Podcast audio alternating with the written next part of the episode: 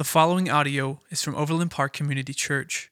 More information about OPCC is available online at www.overlandpark.cc. Um, if you have your Bibles, um, turn to Acts chapter 21, and we'll pick up where we left off last week. And uh, yeah, we do have some cool things. I, I don't have a bunch of games. I I'm responsible for like one game. Uh, it's a cool game though. Uh, and, and I think we're going to have cornhole set up in here, right? Yeah. Yeah, so you can play, watch the game, play some cornhole. But how many of you remember these? Yeah. Oh, yeah, yeah. Yeah, we will be having a paper football tournament during the Super Bowl.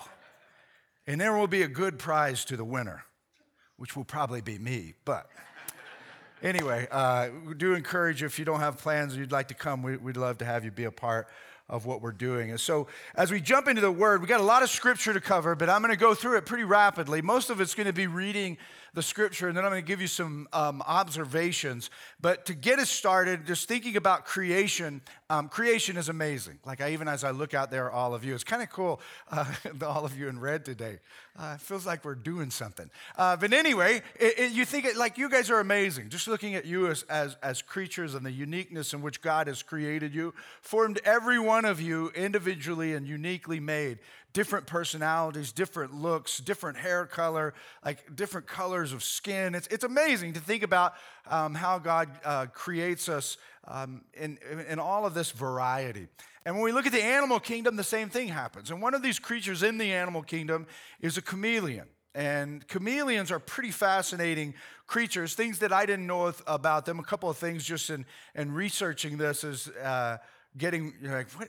I thought we were going to church not a zoology class. But anyway uh, so the chameleon he uh, one thing about him that's pretty interesting is that uh, he uh, his eyesight he can rotate his eyes um, all the way around and he can do it independently. So he can put one of them this way and turn the other one that way. And he can nearly see 360 degrees um, in his environment from one spot and so that's pretty fascinating about him. And then obviously, we know the most famous characteristic about the chameleon is that he can alter the color of his skin. He has a couple of layers of skin and some sort of uh, crystal like stuff going on in between those two layers where he's able to um, alter, by bending light, he's able to alter the color of his body. And so that's pretty fascinating. I, I always thought that they could do that so they could be camouflage, you know? And they could, they could hunt well and, and, and pick up their prey or, or be protected if something is after them. And they do use it for that, but primarily um, it is for communication. And so if you take a chameleon and uh, put him in front of a mirror and he thinks there's another chameleon, he gets really excited and he will uh, really do some crazy stuff with his body and make it change different colors. And they also use it for uh, reproduction when they're mating and they will sort of display their colors to reach out and attract um, their mate. And it's been uh, studied that if you put them under ultraviolet light, they really get romantic. so they're able to really do some cool stuff and they, they multiply even faster and are more reproductive in ultraviolet light. So, why, why am I talking about that? Well, Paul teaches us um, as kingdom citizens to have chameleon characteristics. And so we we look at some of the things that Paul teaches us, and we've been talking about, okay, man, um, so as we function in the kingdom of Christ, and we're called out uh, to be a part of this kingdom, then we take on characteristics um, that enable us to achieve movement in the kingdom. And so we could see that happening in this whole uh, idea of it being Super Bowl Sunday and Chiefs Kingdom we definitely take on characteristics to um, eh, connect with each other and allow the world to know which team we're pulling for. Well, in the kingdom, there's movement um, that happens, and Paul teaches a lot about it. And, and to get us started, I want to go to 1 Corinthians chapter 9. It's not the main part of our text, but it, but it is an important uh, passage of Scripture. And so in 1 Corinthians chapter 9, uh, beginning in verse 19, we have this really um, it's a pretty familiar passage of Scripture. If you've been around the kingdom of Christ very much, you've probably heard it. And Paul says this He says, Though I am free, this is chapter 9, verse 19, though I am free and belong to no man, I make myself a slave to everyone to win as many people, as many as possible. He says, To the Jews, I became like a Jew to win the Jews. To those under the law, I became like one under the law, though I myself am not under the law, so as to win those under the law. To those not having the law, I became like one not having the law, though I am not free from God's law, but am under Christ's law, so as to win those not having the law. To the weak, I became weak to win the weak. I have become all things to all men, so that by all possible means I might save some. I do all this for the sake of the gospel, that I may share in its blessings. And so we hear, we can clearly um, hear Paul talking about um, how he changes his behavior according to the people that he's trying to minister to. And he, he talks about some pretty significant differences in people. Some people are strong, some people are weak. And I, I, will, I will bend and shape in order to be able to connect with them. Now, when we go back to our text in Acts chapter 21, what we see is that Paul is practicing what he's preaching in 1 Corinthians chapter 9. So in 1 Corinthians chapter 9, he's telling us, look, man, this is how I live my life. I become all things to all people that by the grace of God I might save some, that I might see some people come into the kingdom. Now, he's not saying that he compromises what's true. What he's saying is, I look and see how I might be able to take on some characteristics that would allow me um, the uh, relational equity or bandwidth in a person's life to be able to speak some truth in their, their lives. And so he's constantly looking for ways to do that. So when we go back to Acts chapter 21, we know that last week we left off where Nobody wants him to go to Jerusalem because everybody knows that it's not going to be good for Paul to go to Jerusalem. He's going to be facing some persecution. There are people there that um, are not fans of Paul. And then he has this prophet, Agabus, that makes a prophecy about him that says, hey, whoever owns this belt, and he has Paul's belt at this time, is going to be arrested and they're going to be handed over. And so they're like, man, don't go, Paul, don't go, don't go. But Paul's like, man, don't discourage me from what the Lord has called me to do. I'm supposed to go to Jerusalem. And so now he's going into Jerusalem, and that's where we left off as he gets them all refocused on where they're supposed to be, and he heads into Jerusalem. And it says, when they arrived at Jerusalem, this is verse 17, and we're going to read a lot here, but what I want you to do is I want you to imagine that you're there, like, and you're watching this stuff unfold. You're watching Paul. Nobody wants him to go to Jerusalem. They're worried about what's going to happen in Jerusalem when they get there, but they go, and there's a Jerusalem church there. And James, the, the brother of Jesus, uh, is there, and he's leading that church. He has become a follower of Christ and been used in a significant way uh, as an elder in the church. And so it says, When we arrived at Jerusalem, the brothers received us warmly. And the next day, Paul and the rest of us went uh, to see James, and all the elders were present. And Paul greeted them, and he reported in detail what God had done among the Gentiles through his ministry. And so they just spend a lot of time in just talking about, man, this is how the kingdom has been moving over these past few years as we were traveling through all these areas. And he tells of all the stories and all the encounters that we've been learning about um, for the past several weeks. And this is when they heard this, they praised God. Okay, they were excited. They were like, man, this is awesome. And then they said to Paul, You see, brother, how many thousands of Jews have believed, and all of them are zealous for the law. And so he says, like, James starts to talk to Paul. and He says, Man, there, since you've been gone, there have been thousands, and, and, and some translations t- say myriads. There, there were thousands and thousands of Jews who converted over and left the old way of Judaism and believed in Christ. They no longer rejected Christ as the Messiah. So they believed that Jesus was the Messiah, God in the flesh. And he says, There's thousands of them. And they are very zealous for the law. It means that they were very passionate about the law. They believed in Jesus, but they also loved the things that were taught in the um, Old Testament law that, that were given to Moses. And they're very zealous about it, James says. And it says that um, they have been informed, they have been informed that you teach all the Jews who live among the Gentiles to turn away uh, from Moses telling them not to circumcise their children or live according to our customs. So he said, Men, As you've been out there, all of these people who have converted and, and, and believe that Jesus is the Messiah, and they're zealous about everything historically that we have, they're passionate about it. They've been hearing rumors that you're out there on your journeys and you're telling people no longer to practice the things that have been handed down to us from our forefathers. What should we do? They will certainly hear that you have come. So do what we tell you. There are four men with us who have made a vow. Take these men and join in their purification rites and pay their expenses so that they can have their heads shaved.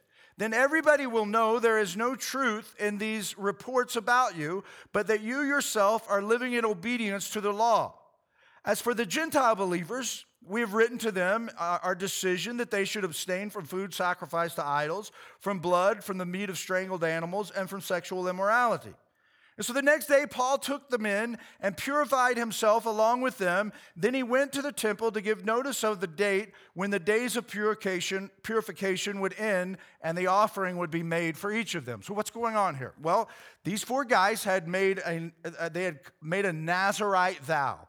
And which meant that they were going to not eat any fruit from uh, the grapes, no wine, nothing like that. They were not going to cut their hair. And so there was a certain period of time that when a person made a Nazarite vow under the Old Testament um, law, they could willingly and voluntarily vow this to the Lord. And they would go through this process. And then at the end of the process, they would go to the temple and they would um, have their heads shaved because they hadn't cut their hair for all of this time.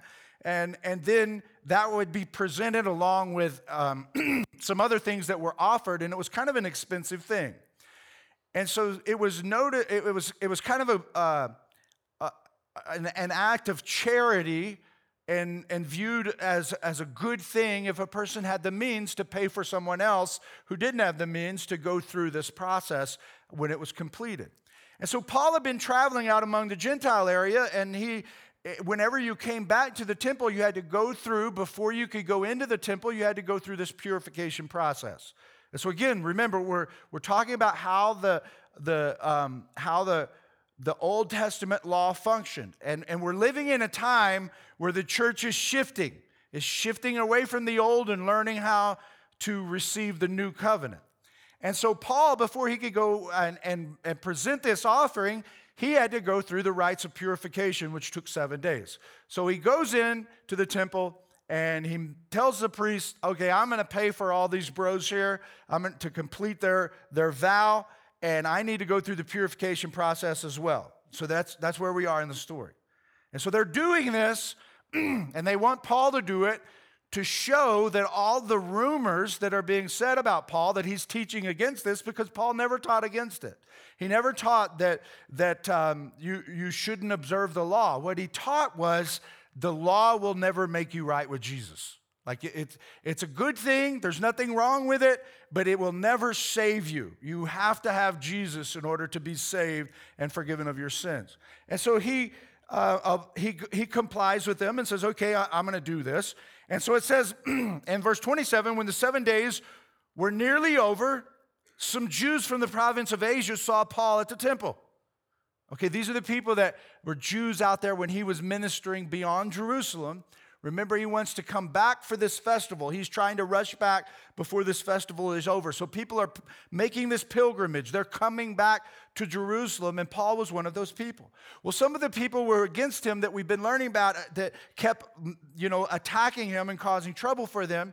They're back in Jerusalem as well. And it says, when the, when the uh, time was complete, some Jews from the province of Asia saw Paul in the temple. And they stirred up the whole crowd and seized him, shouting, Men of Israel, help us. This is the man who teaches the men everywhere against our people and our law and this place. And besides, he has brought Greeks into the temple area and defiled this holy place. And they had previously seen Trophimus, the Ephesian, in the city with Paul, and they assumed that Paul had brought him into the temple area. But he hadn't brought him in the temple area, he was just traveling with him. And so the whole city was aroused, and the people came running from all directions. Seizing Paul, they dragged him from the temple, and immediately the gates were shut. And while they were trying to kill him, news reached the commander of the Roman troops that the whole city of Jerusalem was in an uproar. And he at once took some officers and soldiers and ran down to the crowd. And when the rioters saw the commander and his soldiers, they stopped beating Paul. okay.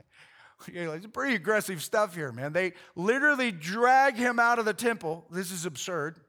They drag him out of the temple because they don't want to defile the temple and they just start beating him to death. So there's a problem there if you can kind of see that. It's, not, it's about what's going on in your heart, not what's going on in the temple. And so they're out there and they're just beating, the, beating Paul. They're going to kill him. And this, this uh, Roman comes in with uh, the soldiers and they see him and they stop beating him. And so the commander came up and he uh, arrested him. So he takes Paul, just like was prophesied about him, and he ordered him to be bound with two, ch- two chains. And then he asked who he was and what he had done. And so there's some in the crowd shouted one thing and some another.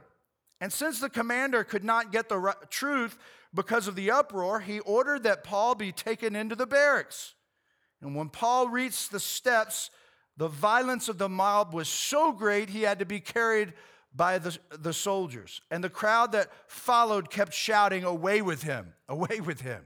And so here they're carrying Paul. They pull him out of their grips. They've got him arrested.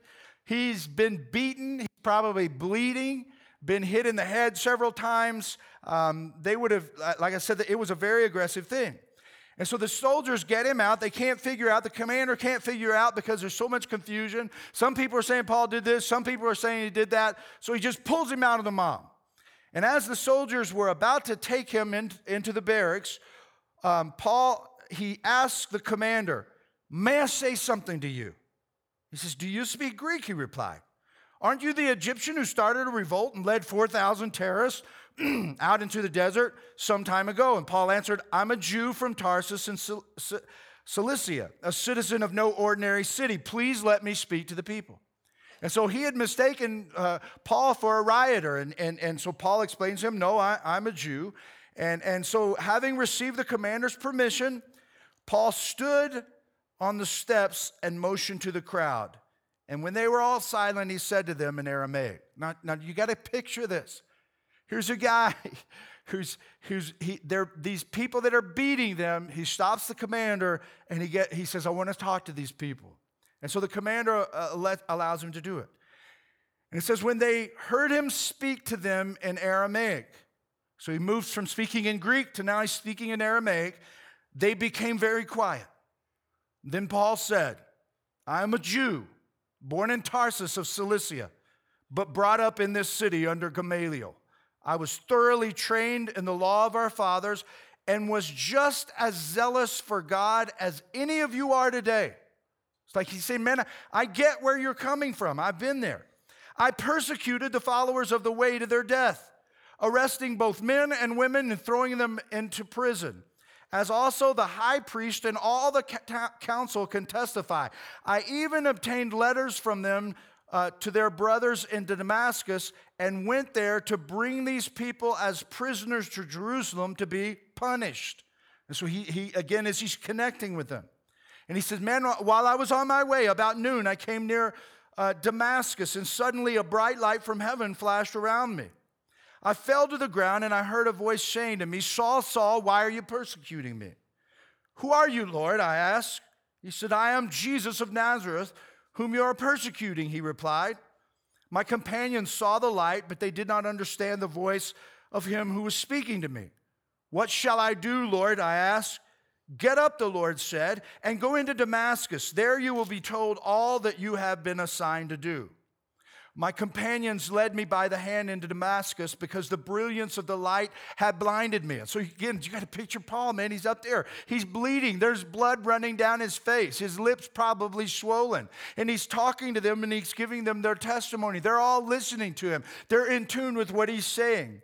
And he says, a man, he says that I, I, I had to be led back to Damascus because I couldn't see. I was blind. He said, A man named Ananias came to see me, and he was a devout observer of the law and highly respected all, by all the Jews living there. In other words, he was just like you guys. And he stood beside me and he said, Brother Saul, receive your sight. And at that moment, I was able to see.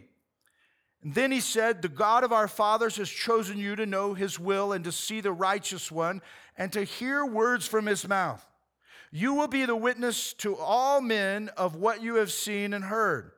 And now what you are what are you waiting for? Get up, be baptized and wash away your wash your sins away calling on his name.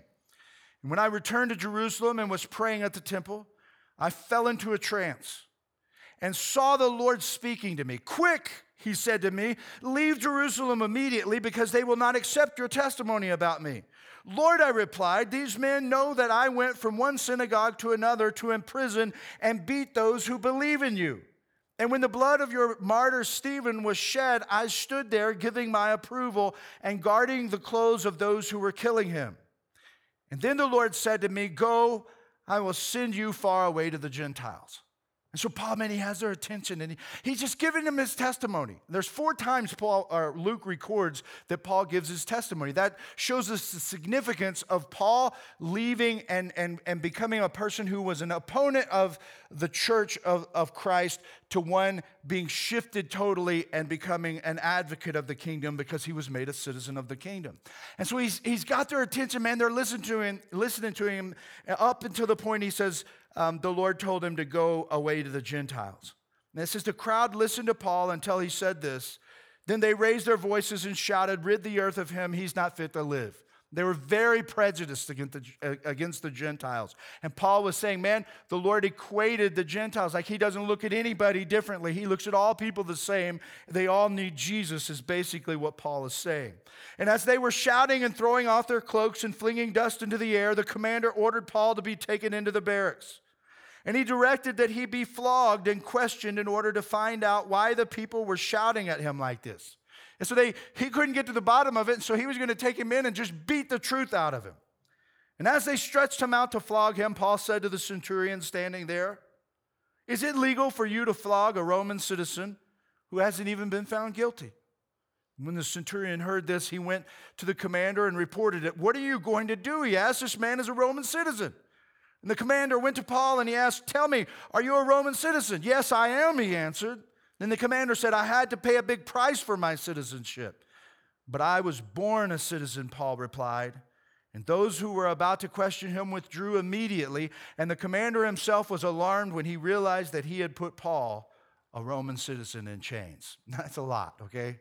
There's really no way to break the story up. You kind of got to absorb it all. So I'm going to make three observations about this story about when we think of king, like kingdom chameleons and what does that mean? How do we see that happening here? Well, three observations I want to make about what we what I just read from the truth of the word of God. Here's the first one. Kingdom chameleons give God all the glory right? They know how to do that. When we first see Paul, he goes into Jerusalem, he goes to the church, he goes to James, and look at what he says to James in verse um, 18. The next day, Paul and the rest of us went to see James, and all the elders were present, and Paul greeted them and reported in detail what God had done among the Gentiles through his ministry. He never, it never was what I did. It was always with Paul what he did through me. And so we see in him always giving God the glory, not I, but he. And so what, here's what I want you to take away from this. This is so vitally important for you as, as a person uh, who, who hopefully you're part of, of the kingdom of Christ. We do not do things for God. God does things through us. If you are trying to do things for God, instead of allowing God to do things through you, your identity is totally jacked up. If you came to church this morning because you wanted to please God, you are doing something for God, your identity is messed up.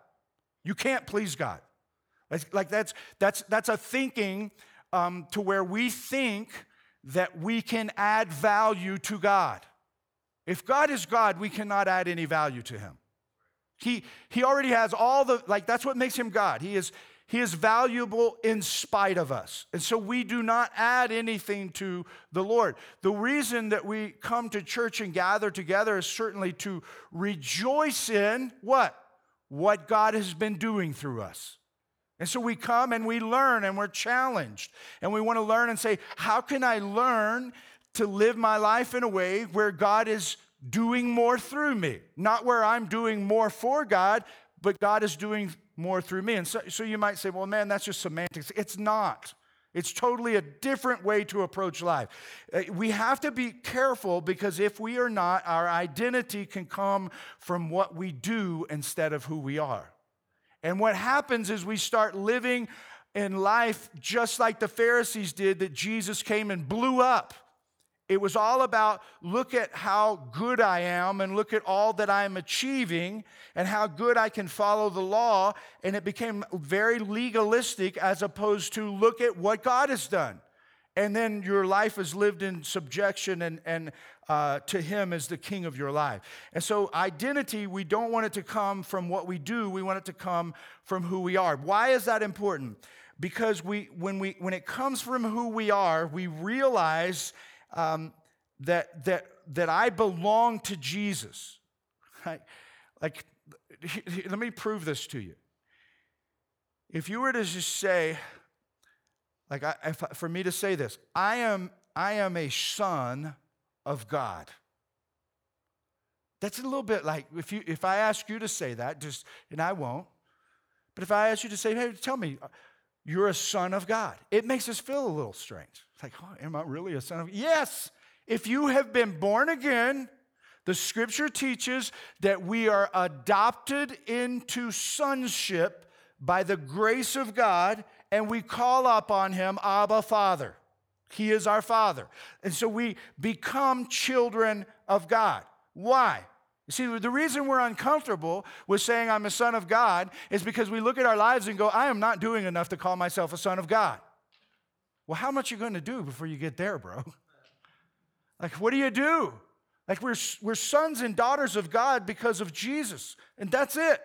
Like he he died on the cross of Calvary and shed his blood, and that's what that's what he's trying to get these people to see is man, I love the law, but we have to understand that that, that it is is Paul is saying that it is Jesus who sets us free from our sins.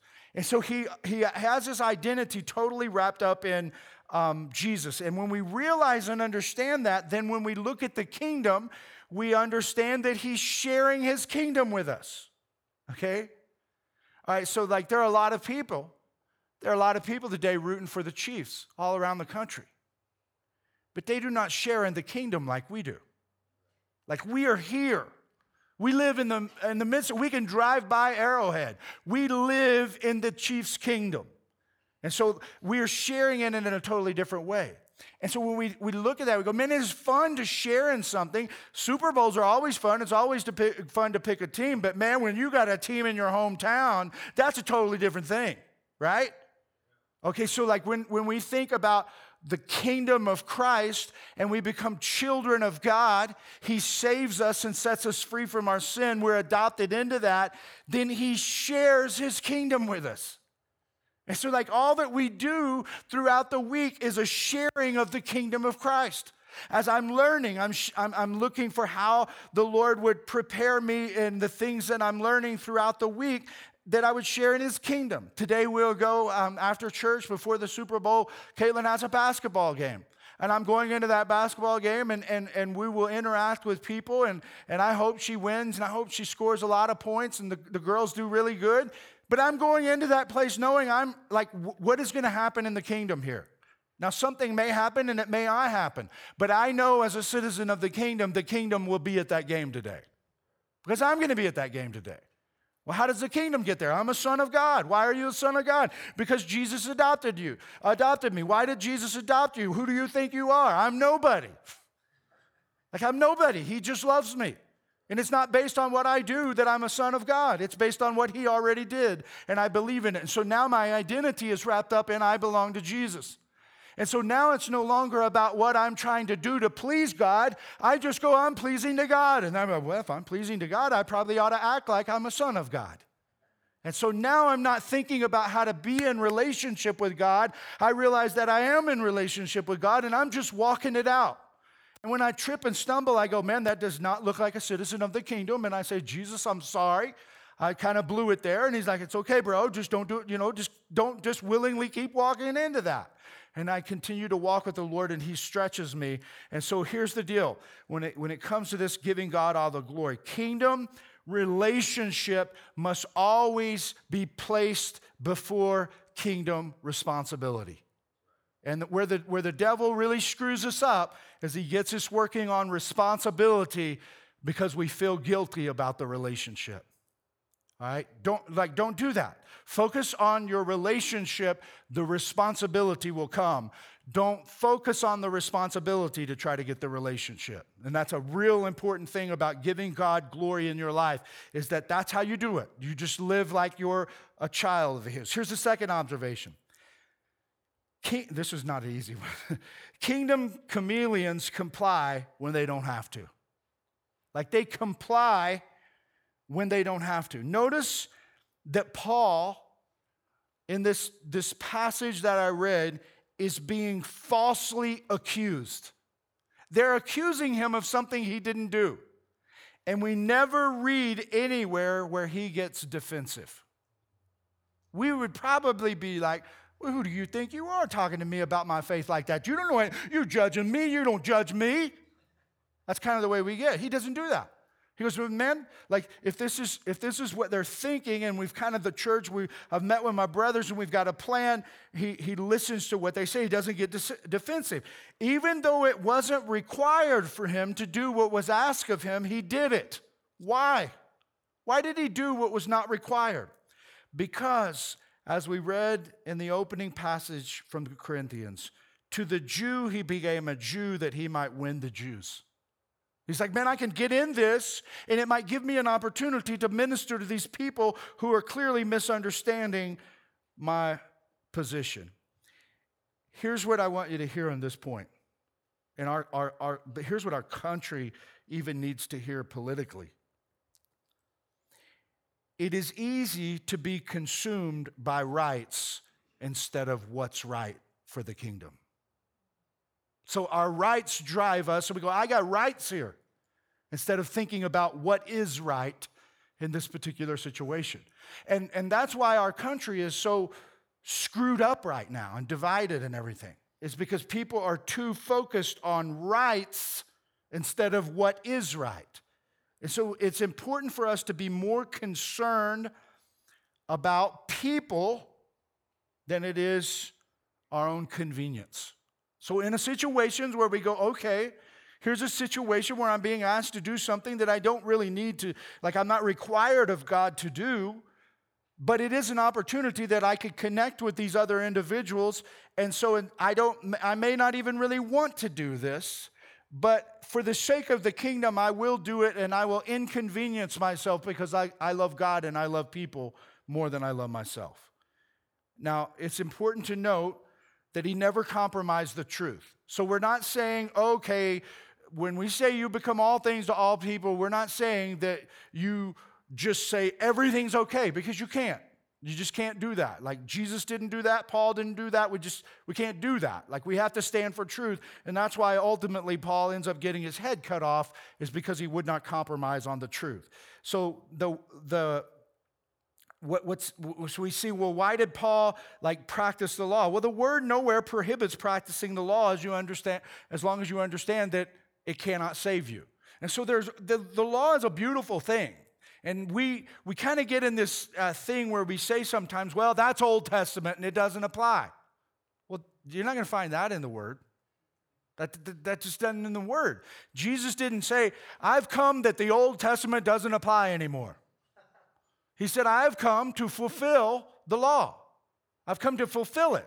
I have not come to do away with it. I've come to fulfill it. And what's that mean? I've come to do what you figured out the law couldn't do in your life to make you right with God the Father.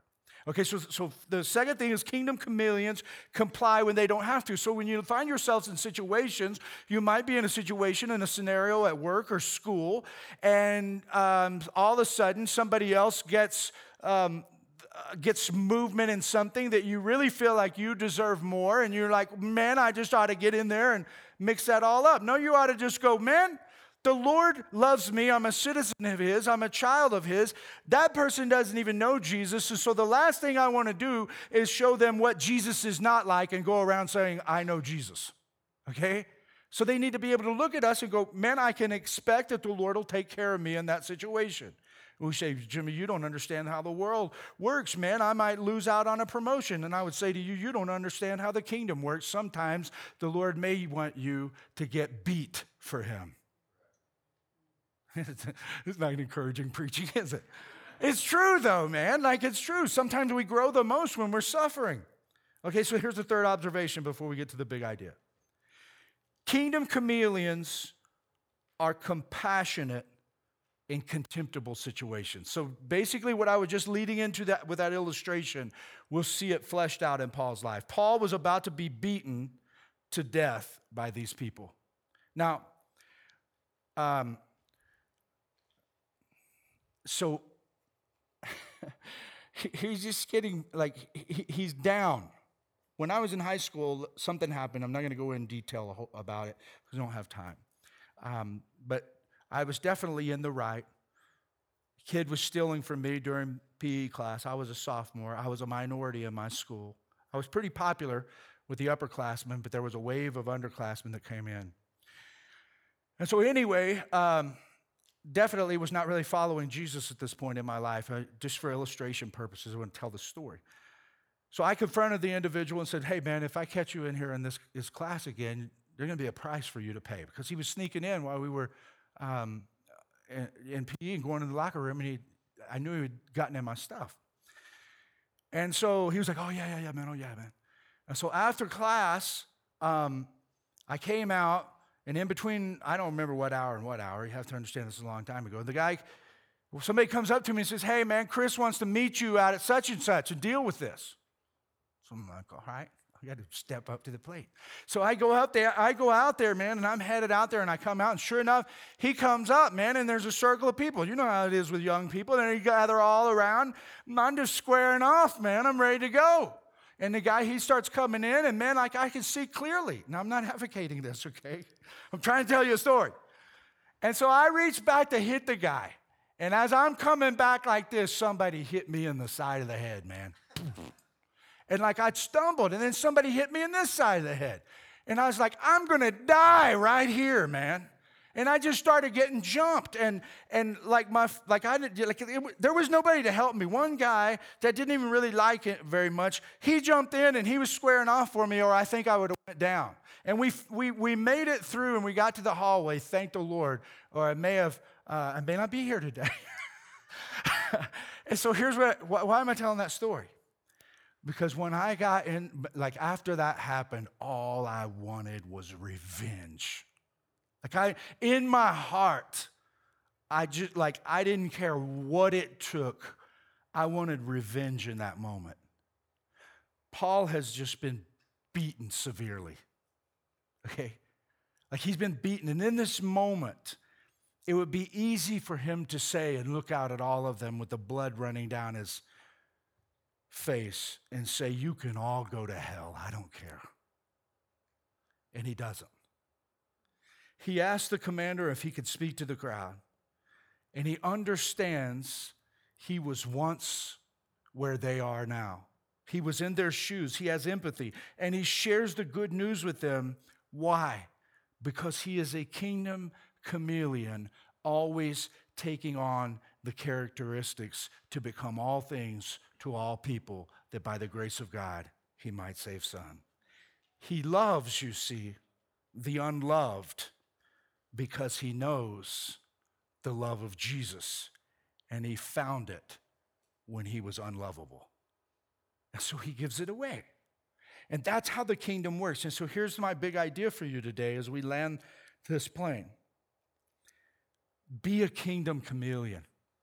Look for opportunities and go, man, is this one of those moments where I'm supposed to take all of the fruit of the Spirit that is in me and connect with this person?